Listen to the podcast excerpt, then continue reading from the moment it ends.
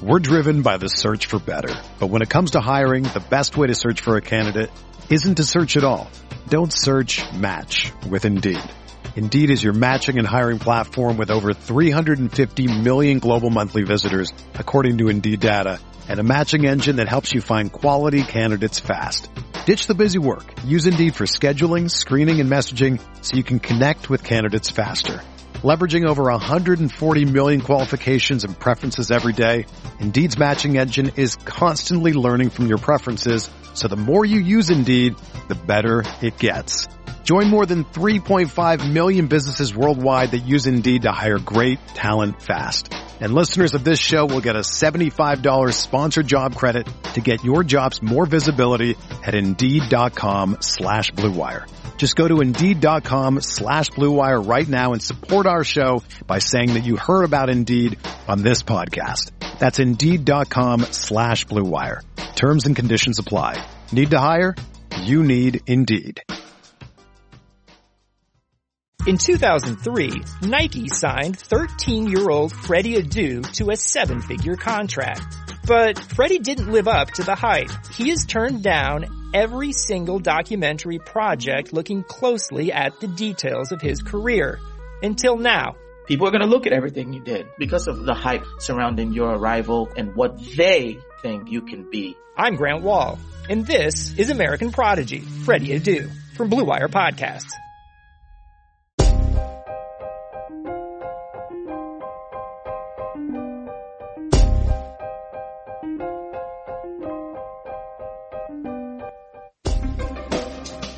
This is the High Stakes Lowdown, a RotoViz podcast brought to you by the Fantasy Football Players Championship.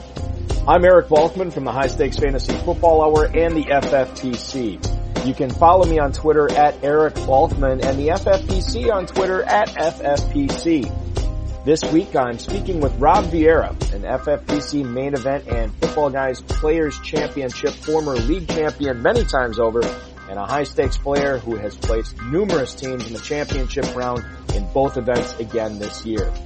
His total career winnings number well over $200,000 and you can follow him on Twitter at RobV16. In this episode, we break down Alvin Kamara's struggles with Taysom Hill at quarterback, where to mine fantasy production on the Eagles, and who to target starting in your fantasy lineups among the Dolphins running backs.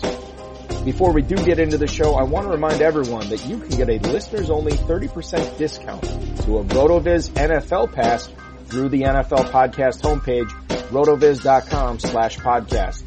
Your subscription gives you unlimited access to all of the RotoViz content and tools, and it supports the podcast channel. The wait is finally over. Football is back. You might not be at a game this year, but you can still be in on the action at BetOnline. BetOnline is going the extra mile to make sure you can get in on every possible chance to win this season. From game spreads and totals to team, player, and coaching props, BetOnline gives you more options to wager than anywhere else. You can get in on their season opening bonuses today and start off wagering on wins, division, and championship futures all day, every day. Head to Bet Online online today and take advantage of all the great sign up bonuses. Don't forget to use promo code BLUEWIRE at betonline.ag. That's BLUEWIRE. All one word. Bet Online, your online sportsbook experts. 2020 has already reshaped how we work and it's almost over. Businesses across the globe are challenged to be their most efficient, which means every hire is critical. Indeed is here to help. Indeed is the number one job site in the world with more total visits than any other job site according to ComScore. Indeed helps you find quality candidates quickly so you can focus on hiring the person you need to keep your business going. Unlike other sites, Indeed gives you full control and payment flexibility over your hiring. You only pay for what you need.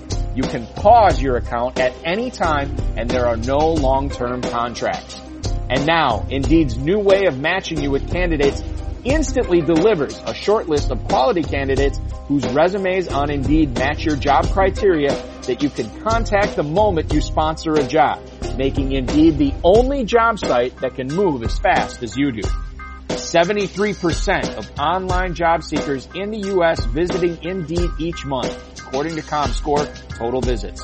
So, it's clear Indeed can help you get the quality hire you need. That's why more than 3 million businesses worldwide use Indeed for hiring. Right now, Indeed is offering our listeners a free $75 credit to boost your job post, which means more quality candidates will see it fast. Try Indeed out with a free $75 credit at Indeed.com slash BlueWire. This is their best offer available anywhere. Go right now to Indeed.com slash BlueWire. Offer valid through December 31st. Terms and conditions apply. Now without further ado, here is $200,000 high stakes fantasy football winner, Rob Vieyra.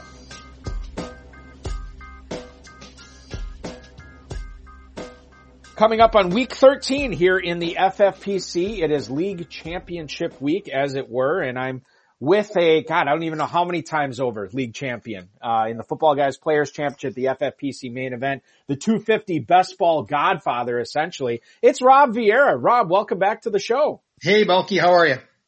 Doing good. Excellent. Was the Thanksgiving good? It was awesome. Always good. Good. Yeah. I, I, the only thing that would have been better would have been three primetime games on, uh, set, or actually not three, that would have been awful. Three games on Thanksgiving would have been great. But we yeah. just found out today the NFL is giving us a triple header coming up in week 16 on Saturday. So that is going to be fun. Uh, a lot of football to get to before then. Um, Rob, uh, let's, let's talk about 2020 as a, as a broad scale type thing here. It's been a strange year for a lot of reasons and not just with fantasy football, with life, with society, with culture, with elections, with everything. Um, when it comes down to fantasy football specifically, knowing COVID was going to play a role in this year's uh, competitions. Have you, did you change the way you drafted number one? And number two, how have you changed the way you've managed teams based on the pandemic uh, affecting a lot of these players this season? Yeah, this year has been nuts uh, in many ways, and it's likely going to get nuttier. Just even in the last few hours here, it's gotten kind of crazy. Right. Yes. I did, uh, I did adapt a bit this year. Um, as you know, I've been with FFPC since the beginning. I've had a fairly consistent, uh, methodology. Um, and in drafts, I tend to take best player available and I will not shy away from really leaning into a position. Uh, as an example, I think it was a couple of years ago, I took five tight ends in like the first eight or nine rounds in a main event. Um, and I, I I have no problem with that. I like leaning in. You, you wind up weakening the position for, for the other guys and then they usually panic and you can pick up some value at those positions of need later. Um, but this season I was definitely more cognizant of roster construction with a lean towards a more balanced squad. Um, and same dynamic with managing teams in any of my, my managed leagues. I rarely roster more than one quarterback and just so I can have a ton of handcuff, upside handcuff types. Um, but this year I, I definitely have built in some safety nets and have two or three quarterback teams and just to make sure in case games got moved or players were late scratches, I didn't, I didn't have to take any, any zeros.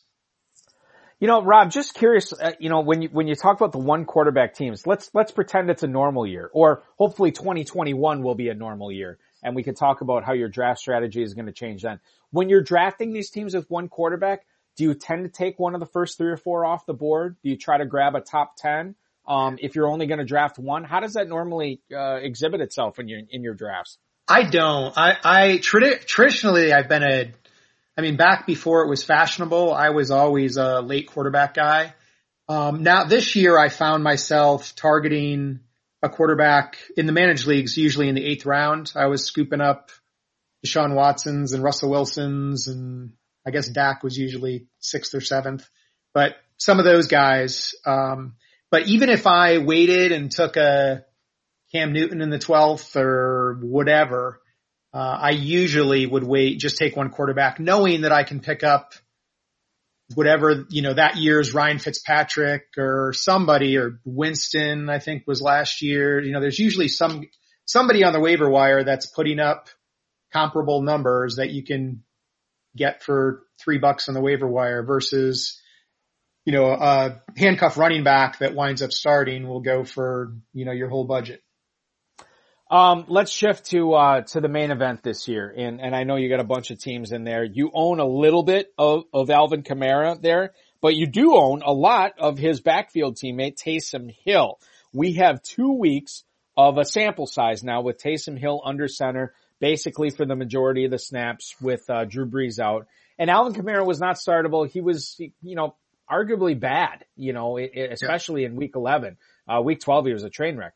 Are we going to see more of these types of performances um, for Kamara going forward? And and if you are a Kamara owner, do you just put him in your starting lineup, forget about it, and hope for the best, or do you have to suss this out a little bit here?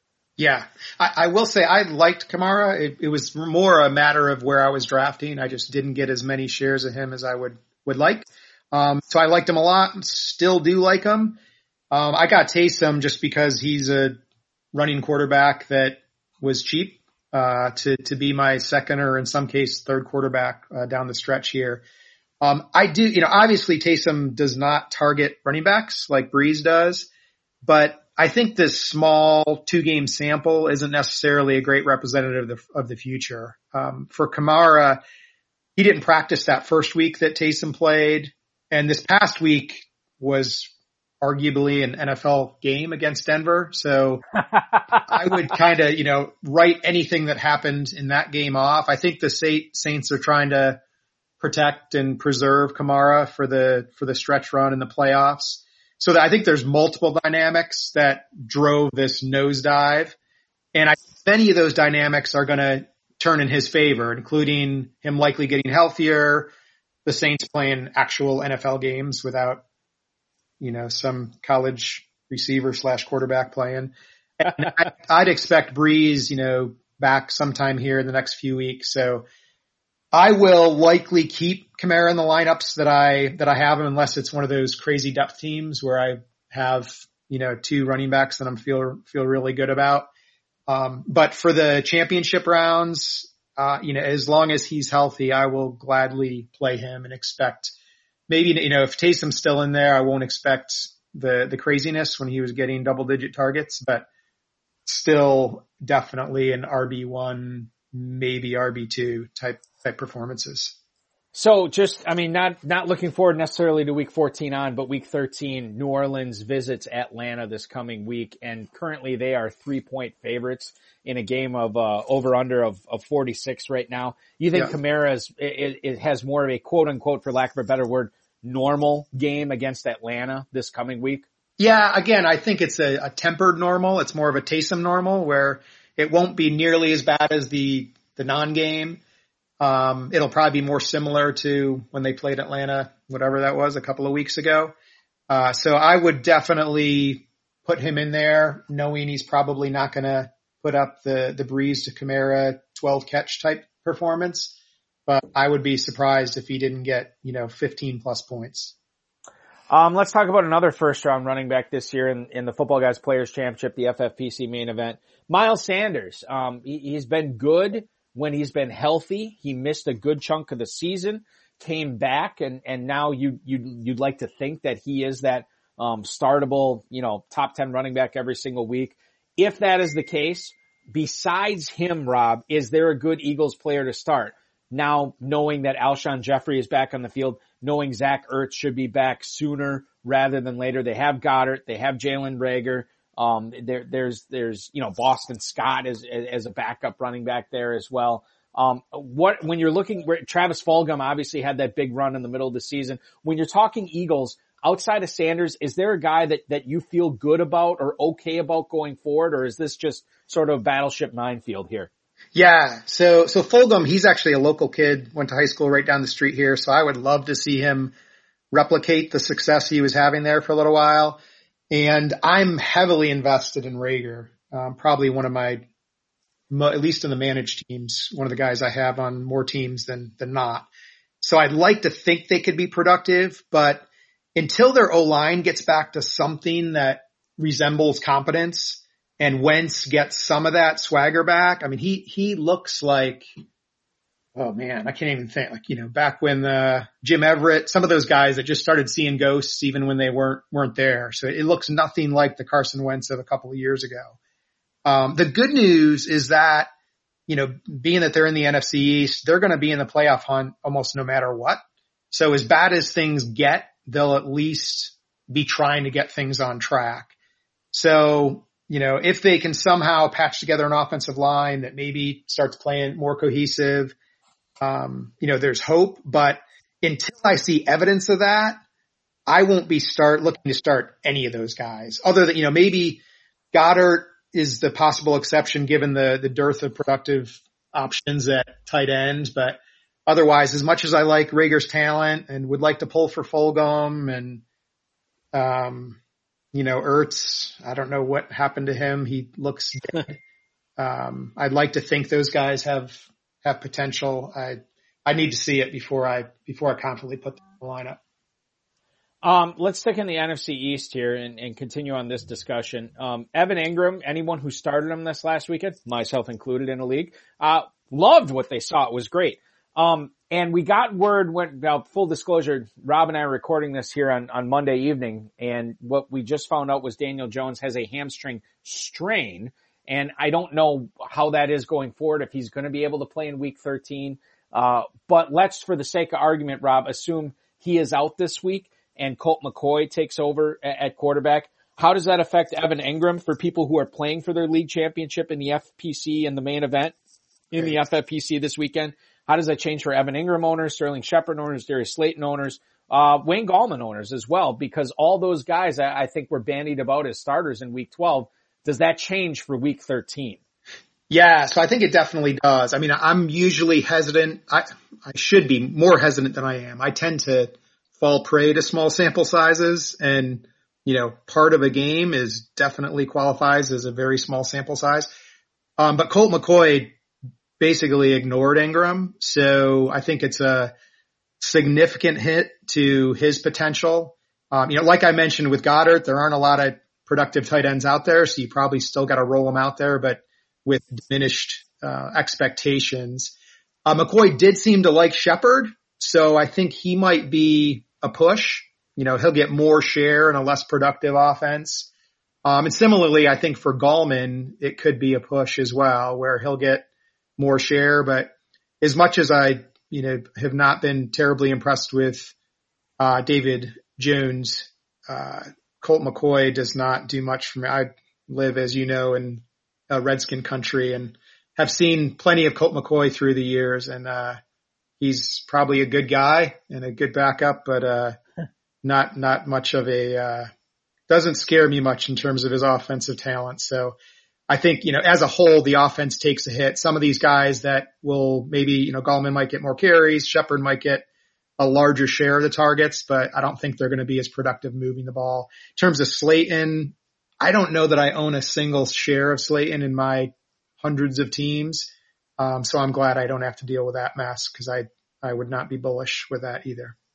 It's when I talk to high stakes owners like yourselves and, and I, and, or like yourself, Rob, and, and one of the things, the first things that, that you say when I talk about a certain player. Well, I, I bet he's a pretty nice guy, but yeah. that's, that's always a red flag for me. Like, oh, this, if his personality is the first thing we talk about, probably a guy you want to shy away from and anyone that has to do with, uh, with him on that offense for sure. Yeah. Kind of like the, the um, girl, the girls back in college. She's got a great personality. Yeah, she's got a great personality. uh, okay. Might have All to right. cut that out. well, when um when uh when you're talking about Slayton there is interesting because I like you said, you know, you own all these best ball teams, all these main event teams, FPC teams, whatever, and Slayton was was on nary a one of them. Why did you stay away from him in the draft process? What was it about Darius Slayton that turned you off from him this summer? Yeah, it was more that I liked Shepard and you know Slayton was going I don't know, at least a couple of rounds ahead of him. I like Golden Tate. I'm a domer, so I've got some some bias towards Golden Tate and Will Fuller and Claypool and all those guys. Um, so I just liked those guys better and I knew that I could probably get at least one of those guys, if not two of them. And I wasn't terribly bullish on the Giants offense because like I said, I don't love Jones. I don't like Garrett. I didn't know what he was going to do with that offense. Um, so I literally, I don't, like I said, I don't think I have a single share of Slayton. There might have been one where he fell five round, rounds below ADP and I scooped him up just to get one, but I'm, uh, it's not that I don't like him either personally or athletically. I usually like young, talented receivers. I just didn't love his situation and I liked guys that were on the team even better. I, I happen to actually really like Engram. So I was pulling for him and then, you know, satisfied getting one of those other receivers if I got anyone from that offense.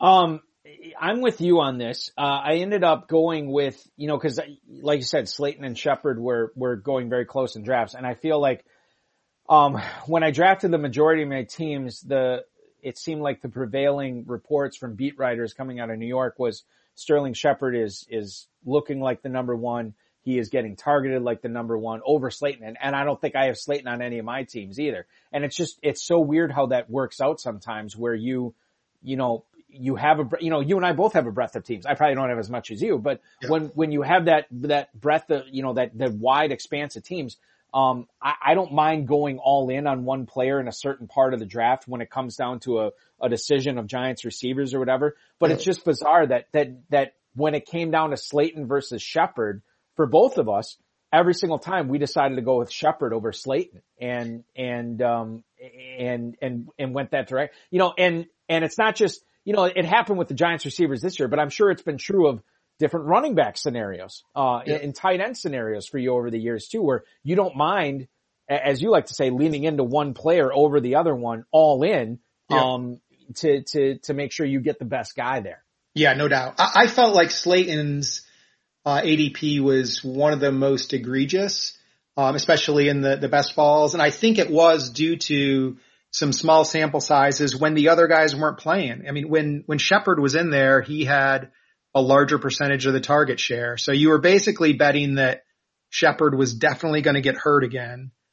Um, and that the offense was going to run similarly. There were just a lot of things where I felt like they were significant ifs and there was no way I was willing to pay that price. It wasn't that I loved Shepard that much, but for that, for that price, I would, I would happily take him versus Slayton.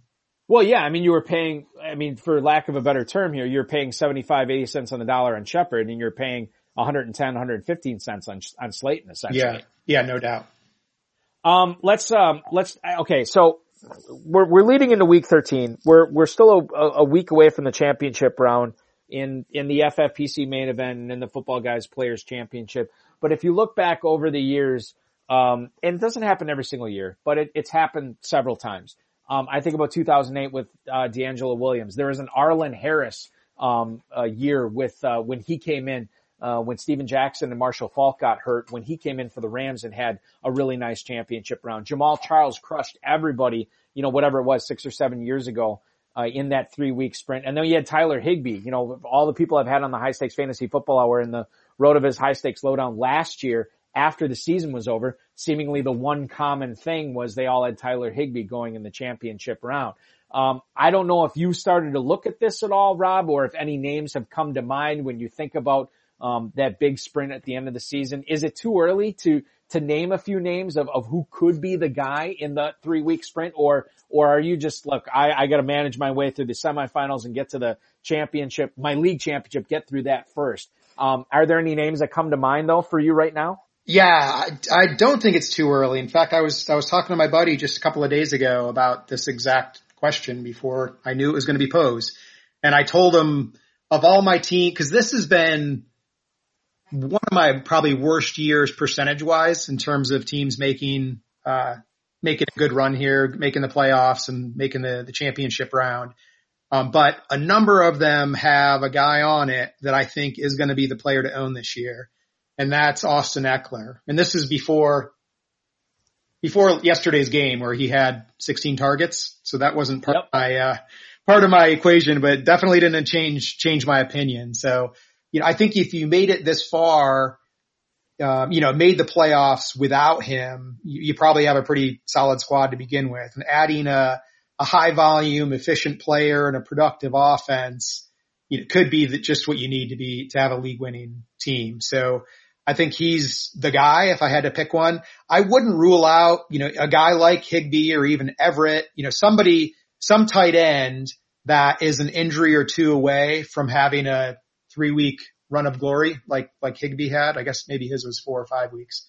Um, but that, you know, that's all it takes is if you're in a, a good offense and you're efficient, you can fall into that three week window and, and crush. So I'd say Ekeler is sort of the, the easy answer. If you've got him and he stays on the field, he's going to definitely push some teams into the, the upper echelon.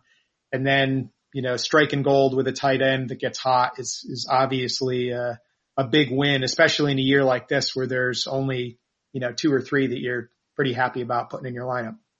Yeah, Ekeler's good too because you think about all the teams that sort of fell by the wayside when when he went down and he went on IR and he missed the bulk of the season. If you were able to weather that storm, uh, all of a sudden you're you're you're looking pretty good. Even if you know, I'll use this as an example. The best team I felt like I drafted this year in, in the the KFFSC, I got um, Michael Thomas, Chris Carson, Austin Ekeler, uh, DJ Moore, uh, Jamison wow. Crowder, Mike Williams, I got super late. Evan Engram's on that team as well. Like it was, it was just littered with great value everywhere. And I said, if this team doesn't make the playoffs, well, I don't deserve to be playing fantasy football anywhere. Well, it didn't make the playoffs, Rob, uh, because, you know, and, and that was more because of the Thomas injury, the Ekeler injury. Obviously, DJ Moore was kind of a bust this year given where you had to take him.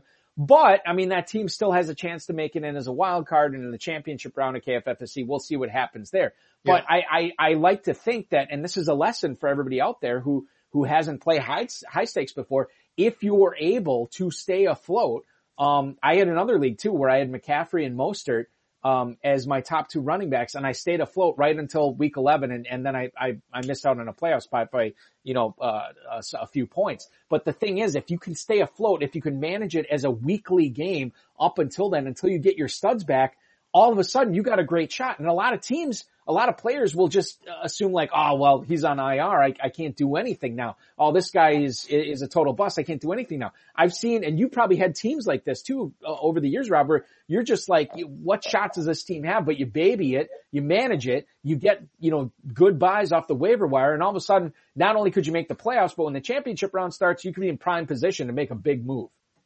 Yeah, yeah, definitely. I, I know you know, a lot of those teams that you sort of work harder on to, to keep afloat. And then when you get those, you know, easy plug in super studs, those are the teams that, that tend to do the best in the, in the big tournament. I've had a number of teams like you mentioned with your team where after the draft, I felt guilty. Like, oh my God, it's just, and those teams are always the one that, you know, you, you have your first three round picks you have for, you know, two weeks out of the year. It's just, it's crazy. So I, I, I've had enough of a sample size now where it's almost like the, you know, the super teams, I don't, don't put a lot of weight in those things lasting because good things just don't happen to those.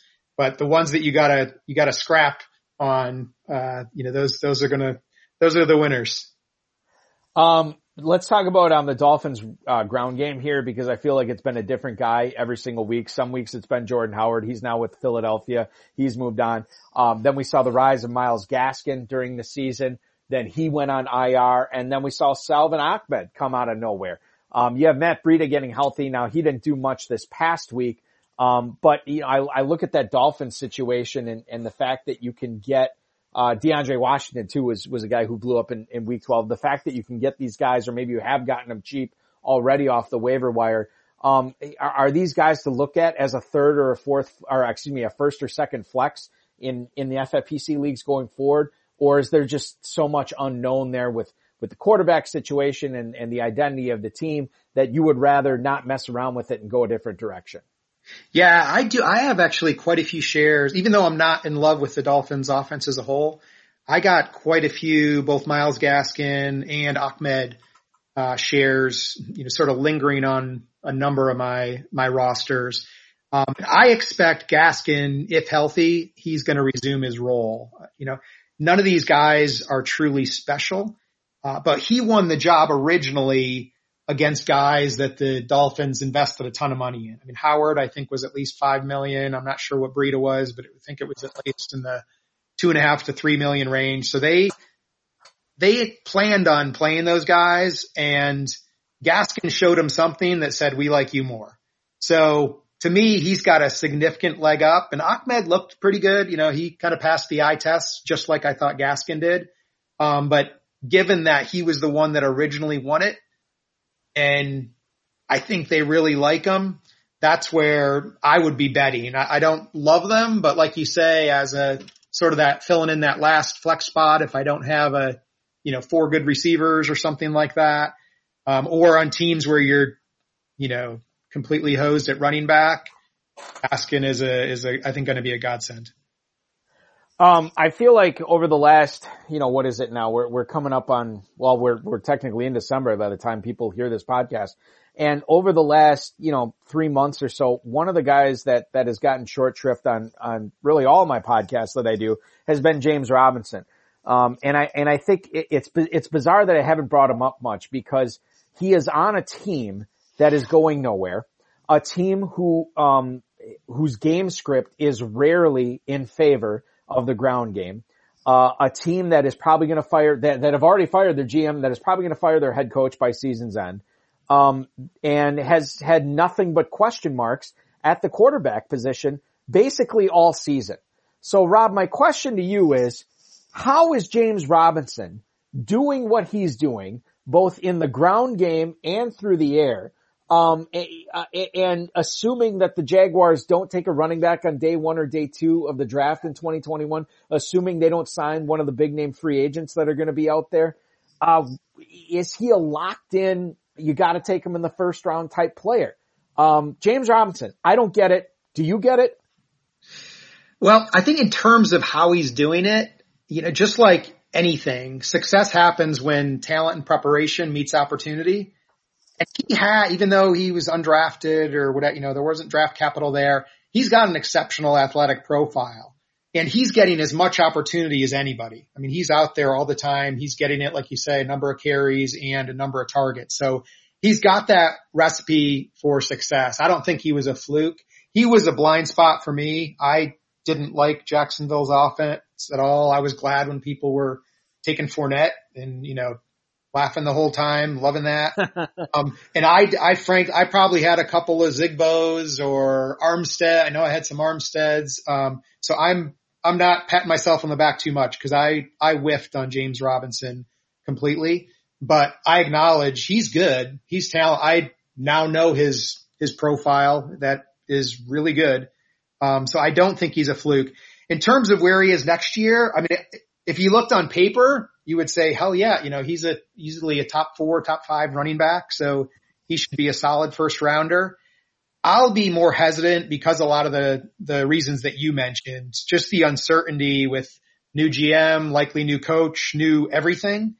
Um, and the fact that he wasn't a huge draft capital or, you know, yes, he's got a year's worth of tape. So I would think he'd be given every, every chance to be successful, but for me to take him in the, you know, early half of the first round, I'm hopeful there's somebody that's, that's more stable, you know, in a more stable situation than that, that I'll, I'll be able to, uh, pull the, the lever on. So I'm guessing I probably won't be a huge, um, owner, but, but who knew, you know, you think back to this year and w- one of the guys that was probably the most stable, um, in that, you know, mid first round was, slant boy Michael Thomas. And, right.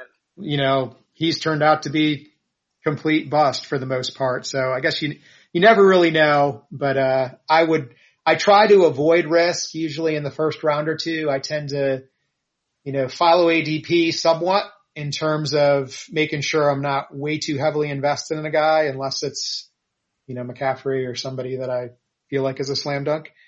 Um, and then I tend to really lean in on other guy, you know, especially once you start hitting rounds five on, uh, you know, that's where you see me getting, you know, 50 plus percent share of, of guys, whether it's best ball or, or managed. You know, what's funny is, is this is one of the reasons I like playing dynasty. Um, in my dynasty leagues really pale in comparison to my redraft as I think most people are, but, um, you know, you can get Lamar Jackson or a couple of years ago you get Lamar Jackson in the second or third round of your rookie draft, which is basically nothing. And now all of a sudden you have a top 10, well, you had an MVP uh, on your team for a year. Um, James Robinson, you could basically get him for cheap, um, off the waiver wire or as a fourth round pick. And now all of a sudden you have an asset for next year that you didn't invest a ton of draft capital in. Yeah. Um, I tend to shy away from, from players like that as you do, uh, Rob, right. in, in, in redraft leagues. You bring up Michael Thomas. I think I drafted him in one league this year. I didn't draft Lamar Jackson in any redraft leagues. Um, James Robinson is a guy I probably won't be drafting in any redraft leagues in 2021 because there's usually going to be one, two, maybe a handful of players in your individual league that is willing to pay a 2021 price for 2020 performance. And that's not something I'm, I'm, I'm usually willing to do as, as I don't think you are too. I mean, you can take advantage of that. Yeah. I, I think there's definitely a recency bias too, where, you know, if you had James Robinson all year for cheap and he won you a ton of money, you know, I've, I've got plenty of players like that where like, go with that. You're sitting there with, you know, the sixth pick in the draft and you're like, I can bring home my boy. Like I'm going to do it. So I think a lot of people that had him this year and were smart and benefited from him will gladly scoop him up next year. And hopefully I'll be taking, you know, next year's version. Um, okay, so so getting into the championship rounds, this you know in a couple of weeks here, you are no stranger to this. You you have a, a highly competitive Footballguys team that's right near at the top of the leaderboard overall right now to eight thousand or excuse me ten thousand plus teams. Um, and uh, you're no stranger to the main event as well. Is, and I know you're going to play some teams in the championship round there as well. I'm just kind of curious when it gets to be those final three weeks of the season for somebody who has done this before, um, this very nuanced process how do you normally like to have your roster construction knowing that you will not be able to pick up additional players throughout that final three weeks? Are, do you keep two kickers on your team? If you find a defense that you like, are you just going with one defense the whole time? How many backups are you keeping at the other position? Sort of, you know, and I, and I know this is, is a total broad question because every team is different. and You're, you know, there, there's different ways to, to do it based on what your current team looks like. But what's what's sort of the the rubric that you followed over the years? Yeah, so I guess it's it's really two different answers. So what I've done over the years, what I did my first probably seven or eight years uh, in the FFPC when I only had maybe one main event team. I think it was my first five years. I only did one main event team, and every year that made they made it to the big dance. And then I went up to maybe anywhere from three to five main event teams, and I had similar success. I had a couple that fell out, but I was making it every year and I knew what my opponent's lineups looked like. I knew, you know, all the defense matchups, the kicker matchups. I put a ton of time and energy into that one team and the success, you know, kind of fell from that. And in those cases, I never rostered a second kicker and rarely rostered a second quarterback. Um, there were times that maybe matchup wise, I would take two defenses just, just to optimize playing against, you know, this year's Jets type team or something like that. Right. Um, but I always wanted to have, you know, probably five players on the end of my bench that were currently nothing muffins, but could bump one of my starters out if the, the right injury happened or the opportunity happened.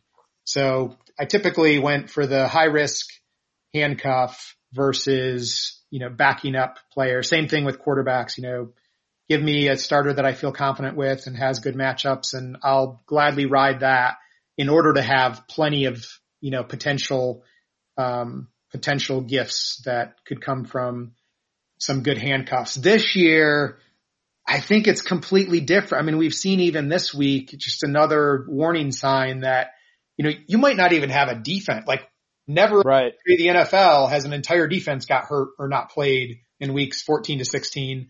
Um, this year you might want to take two defenses just to make sure you have at least one. Uh, kicker. I, I don't know, you know, I'll probably have, you know, maybe 20 teams dancing between FPC and, and main event in the, uh, in the big championship run and I'll probably diversify some there. Some I'll probably just go all in saying I'm going to have one quarterback, one kicker, one defense and, you know, roll the dice that everyone stays healthy and everyone plays. Um, and I'll probably do probably at least half of them where I've got some, some good safety nets at those positions just to make sure I'm not taking zeros. Um, speaking of zeros, let me tell you a little story about George Kittle, uh, because he was a guy that I, uh, well, me and, and, and my buddy Kurt, um, who had, uh, Kurt, former, uh, overall main event champion in KFFSC a couple of years ago. He and I have owned the same, uh, auction league team out there and we've been very successful. I think we've won, well, we won't win it this year, but we were going for a four-peat, which would have been insane. Um, but one of the reasons we won it last year was George Kittle. One of the reasons we won't win it less this year is George Kittle, uh, because he got hurt and, and obviously let us down. Um, you look at Jordan Reed on this offense and the targets he's been getting since Kittle's gone down and, and obviously anytime we talk Jordan Reed, you got to talk health. Um, but your expectations for Jordan Reed as a tight end premium FFPC flex going forward, are you bullish on that or maybe not so much? Yeah. So first of all, I'm not counting Kittle out. You know, he wasn't expecting back yet by, by most, most forecasts, but I think it was probably Dr. Chao, one of those guys that's pretty well respected that said, you know, it's probably somewhere in between Kittle's forecast, which was like two weeks. Right. forecast, which said six weeks. Um, so, you know, and they're, well, I think a game out of the playoffs right now. So I think if they're still in it, I wouldn't bet against him making an appearance here in the next, next few weeks. So I, I wouldn't completely, uh, give up hope there. In terms of Jordan Reed, I have irrational love for Jordan Reed. It's been a problem for a number of years. Um, he's just so much fun to watch when he's on the field and being featured as a receiver. He, he's such a cheat code out there when he's healthy. Um, and that's the kind of player that I tend to gravitate to. I'd rather have those high risk guys that I know if they're playing and if they can make it through the game, they're going to, you know, get me 20 points versus some of the boring, you know, high volume guys that may get you something close to that, but it's just not as fun. Um, that said, this year, you know, Reed, he hasn't hit 50% snap count in a single game this year. So my enthusiasm for him specifically is tempered. And if you looked at my teams, he's all over them like, like usual. Um, so I, I'm hoping that somehow that changes, but he's had so many opportunities, you know, from when he was healthy early in the year and even just the last couple of weeks with, you know, Aiyuk being out and between receivers and running backs and Kittle, you know, he's had a lot of things in his favor to be like, all right, now you should be the guy.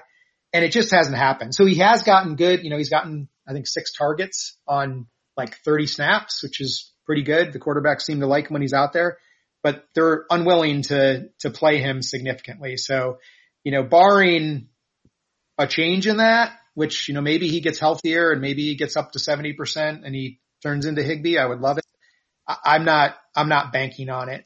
Um, but I will still hold on to him and hopefully not have to play him until I see that because he is a guy in my mind who's a special talent. So, you know, rather than, you know, some jag like Schultz or Sample or even Burton, you know, some of those guys that are, you know, you're hoping they yeah. sneak away. I feel like he does have that, that league winning type upside. So I will, until he retires, I'll continue to, you know, live and die by, by Jordan Reed. And you know what's funny about that too is, and, and this is, this is a Ron Shandler, not to bring baseball into the equation, but, but Ron Shandler from Baseball HQ always used to say, you know, once you've demonstrated a skill, you own that skill. Jordan Reed, uh, you know, when you talk about these other guys that you mentioned, like Dalton Schultz, like Drew Sample and all these other guys, they haven't demonstrated it. Jordan Reed has done it, you know, and he's done it on multiple seasons. You know, it wasn't that long ago where Jordan Reed was like a second round pick in the FFPC or third round pick in the FFPC yeah. because of his position, because of what he was able to do on the field, because of the mismatch that, yep. that, that he presented to opposing teams. So he's done it. You could certainly do a lot worse than a guy with his talent. Uh, on the field and it's just an unfortunate situation in, in San Francisco right now, but hopefully he's trying to make the best of it. I'll tell you another unfortunate situation. Uh, it's in Cincinnati and, and we, you know, we talked about the Joe Burrow injury last week on, on both my podcasts about how it's going to affect, um, the Bengals, the rest of the Bengals skill position players. Uh, Rob, let me get your opinion on this. Um, Giovani Bernard, Tyler Boyd, Tee Higgins. Tee Higgins, you know, turned out a decent week 12 with, with the touchdown uh, in that game. Um, but Tyler Boyd was bad. Giovani Bernard was not good. Um, so looking forward with this offense under Brandon Allen, or if they do go back to Ryan Finley, I don't know what, what's, what, what's going to happen there. But these guys, I mean, are you looking for ways to get them on your bench or do you still think they're worth the risk at this point given their individual talent? Yeah, I, I do not think it's worth the risk. You know, it obviously depends on your options, but losing Burrow to me just completely sinks that ship. Uh, I own Boyd everywhere. You know, he was one of those guys that I was auto selecting, you know, at the six, seven turn or wherever it was, um, in both, both formats. And he had been a plug and play for me. But at this point, I hope to rest him for next year. Um, Gio, you know, is probably a decent desperation play if you're hosed at running back. A lot of my teams, you know, that, that second running back position, especially in the managed teams, that second running back position is like my last spot to fill. I usually like to have, you know, studly receivers, stud tight ends, either receivers or tight end in those flexes that I, you know, you feel like you have to play every week. Um, and it's usually that second running back position that I'm hoping to strike gold with, you know, James Robinson type. Um, so if you're, if you didn't find James Robinson, you might have to throw a Gio in there and, and hope that he catches a few balls and somehow falls into the end zone. Um, but definitely not with confidence. And, and Higgins, uh, he was kind of a whiff for me. I, there were a number of, you know, rookie receivers that I liked. I just didn't like his situation because I didn't know that AJ Green was dead. Um, like I said, I, I loved Boyd. Um, Auden Tate looked pretty good last year. I thought Ross was good. So I, I thought this was going to be a redshirt year for Higgins. Um, but I was able to pick him up in some spots once I saw that he was, he was the real deal. And, you know, next year, I think he'll be one of many second year receivers that it's going to be really interesting to see where they, where they land because they're, it's a pretty, pretty talented crop that should have some, some good quarterbacks thrown to him as well. Yeah, I didn't even think about that till you brought it up because everybody's talking about how good the rookie receivers have been this year. What's that going to do with, with the draft hype next year with guys like Higgins and Jeudy and Michael Pittman is another example. You have Reagor and Justin Jefferson. Oh my God, I can't even imagine Justin yeah. Jefferson next year. It's, it's going to be absolutely insane how far up these guys are, are, are going to be going in the draft. That is, that is going to be a topic for another uh, conversation, which Rob, I have a good feeling you and I will have that conversation perhaps on this podcast next year during draft season because it's always so much fun catching up with you, talking a little shop, especially when we get to this uh, late point in the season. We're already in December. Uh, good luck in both the Footballguys Players Championship in the FFPC main event in all your leagues. Thank you so much for bringing your insight to both me and the listeners uh, this week. A happy belated Thanksgiving and a, a happy holiday season to you, man. You too, Bulky. Always a blast. Anytime. Thank you for listening to the High Stakes Lowdown, a RotoViz podcast brought to you by the Fantasy Football Players Championship. And thanks to Grapes for our theme music. Please review the podcast on iTunes under the RotoViz radio feed. It helps us find new listeners. Contact us via email rotovizradio at gmail.com. We'd love to hear what you think and follow us on Twitter at rotovizradio. And remember, you can always support the show by subscribing to RotoViz at a 30% discount through the NFL podcast homepage rotoviz.com slash podcast.